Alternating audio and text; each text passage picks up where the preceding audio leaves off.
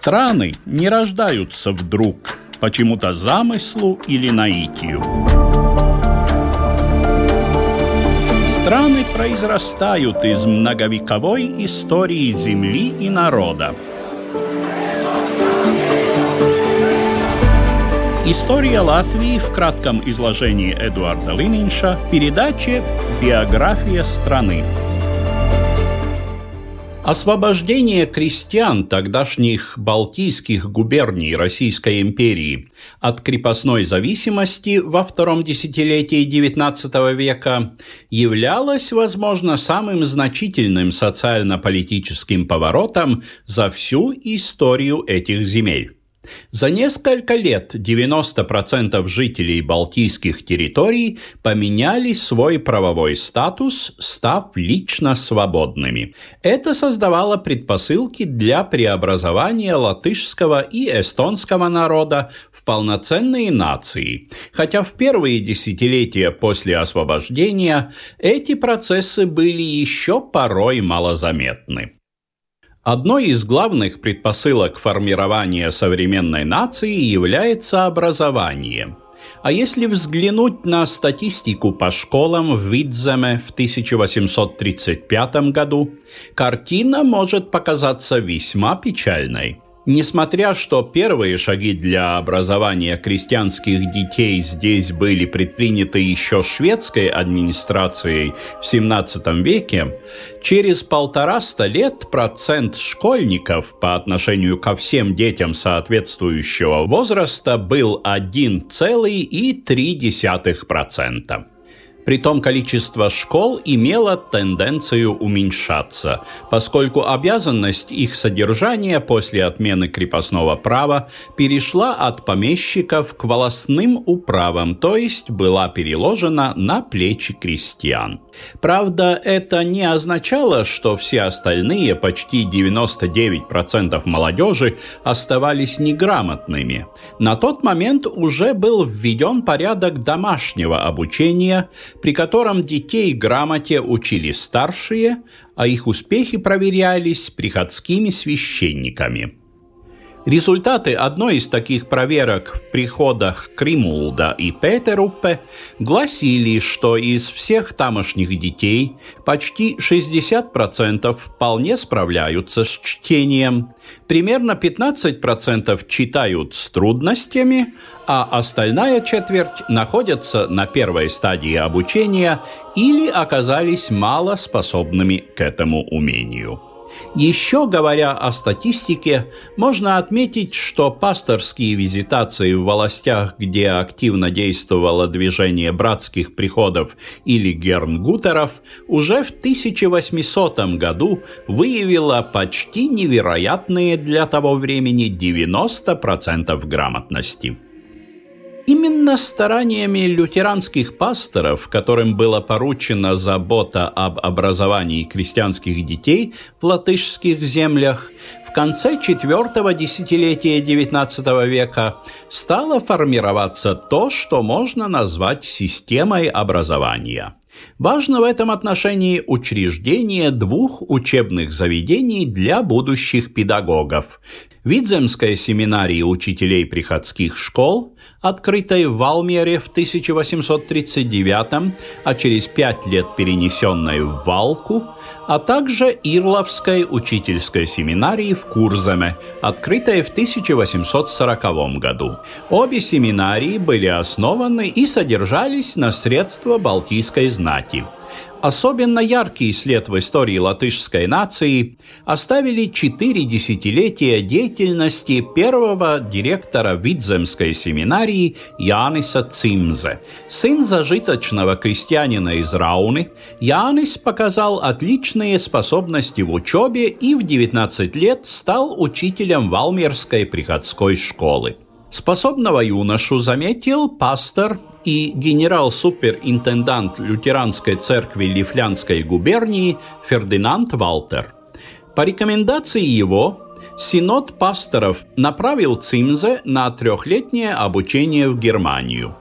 Оттуда он возвратился не только с основательными знаниями в педагогике и практическим представлением о, возможно, лучшей на тот момент образовательной системе в континентальной Европе, но и вдохновением, полученным от расцветавшего тогда движения «Лидертафель» – певческих обществ.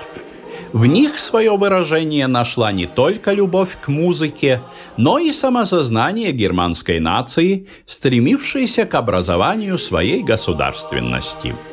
Многие из учеников семинарии Цимзе стали руководителями первых латышских хоров, а он сам, а также его брат Давис Цимзе, авторами первых обработок латышских народных мелодий.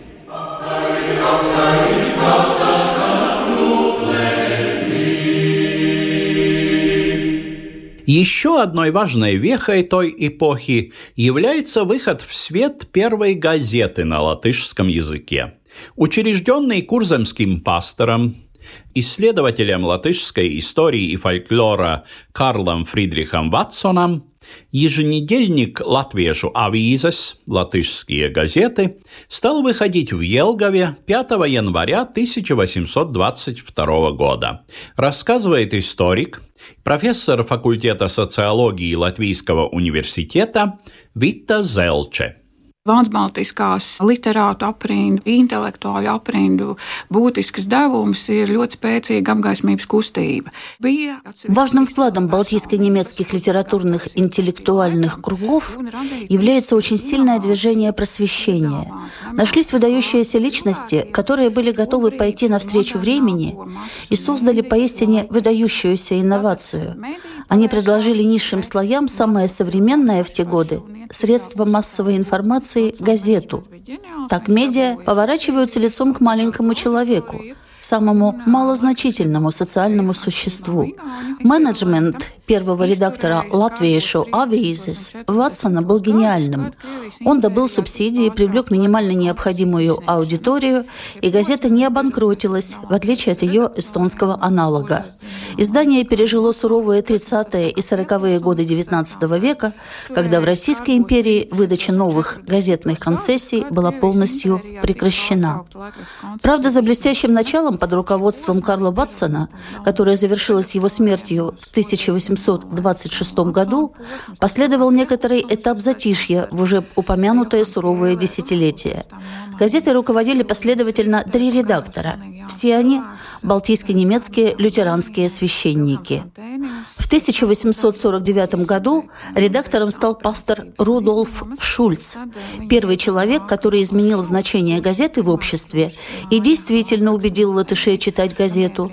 А также он впервые интегрировал латышское общество в мировые процессы, освещая в своем издании Крымскую войну, а также большую европейскую политику, связанную с этой войной. Конечно, такое новшество, газета, только постепенно находило свое место в жизни латышских крестьян, продолжает профессор Вита Зелче. Lampijā pagastā bija kāds viens uh, drukātā vārda fanāts, bet bija arī pagasti bez tādiem. Хорошо, если в волости был один поклонник печатного слова, но были и волости без таковых. Вот почему это новшество также приходит больше сверху, и поэтому потребовалось несколько десятилетий, чтобы крестьянин привык читать газеты. В первые годы и сами издатели признаются в своей газете, что им надо ломать представление о том, что газеты читают господа, а нам честным пахарем, на что такие господские премудрости.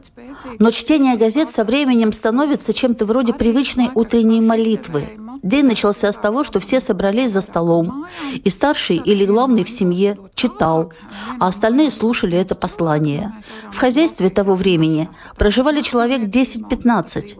Эта прочитанная, свежая, принесенная извне информация пересказывалась и обсуждалась.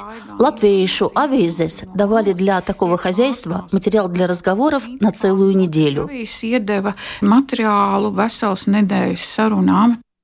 Заслуга латвiešu авизес в воспитании первой аудитории латышской прессы действительно неоценима. Именно это издание проторило путь, по которому поколением позже шли публицисты первого национального движения, именовавшие себя младолатышами. Важнейшим фактором здесь была именно непрерывность публикации издания.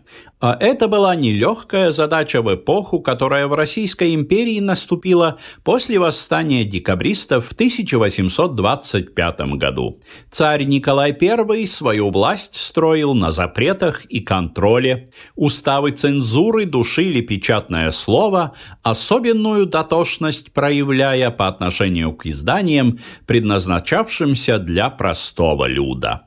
Свидетельством свирепости эпохи была судьба второго издания на латышском газеты «Тас латвiešu draugs» «Друг латышей», которую с 1 января 1832 года в Риге издавал пастор Йоганн Герман Трей. Продолжает Витта Зелче. Как просветитель он пошел дальше своих курзамских коллег.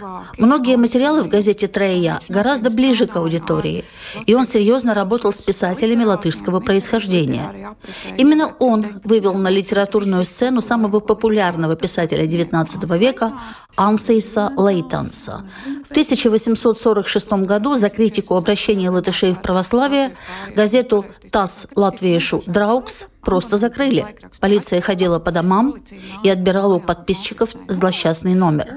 Самого Трея, уже пожилого человека, сослали в Каунас. Он бы отправился в Сибирь, если бы рижское общество не вступилось за него и не достало бы свидетельство врачей, что для Сибири он слишком слаб.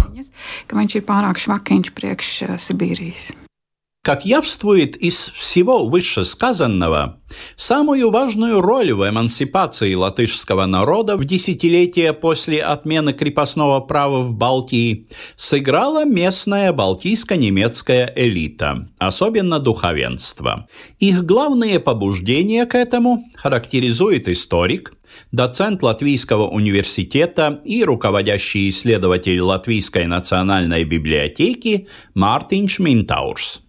Tas ir viens no Latvijas vēstures paradoksiem, ka tos priekšnoteikumus latviešu nācijas idejai lielā mērā izveidoja uh,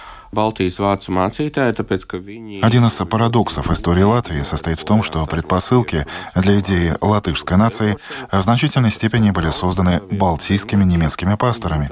Они очень тщательно занимались созданием латышской национальной литературы. Те лютеранские священники следовали идеям еще эпохи просвещения XVIII века и считали своим долгом заботиться о своей пасты. Они обратили внимание на латышский язык и латышский фольклор, так как считали, что это подарок от Бога, возможность изучать народ, который существует, и говорит на своем языке, который отличается от того же немецкого. С теологической точки зрения это было проявлением Божьего замысла, что такие латыши существуют, и они имеют полное право оставаться латышами Однако есть и другой аспект их восприятия. Он связан со спецификой нашей истории XIX века, с тем, что в Балтии принадлежность к социальному классу, к крестьянам и принадлежность к конкретному народу, латышам и эстонцам, в основном совпадали.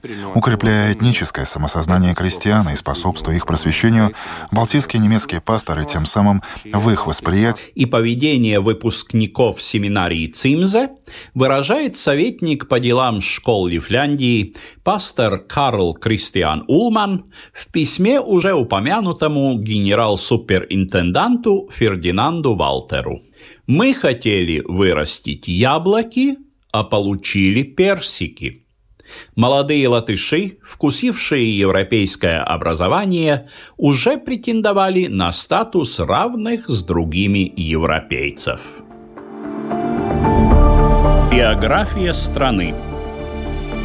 История Латвии в кратком изложении Эдуарда Лининша по субботам в 15.05.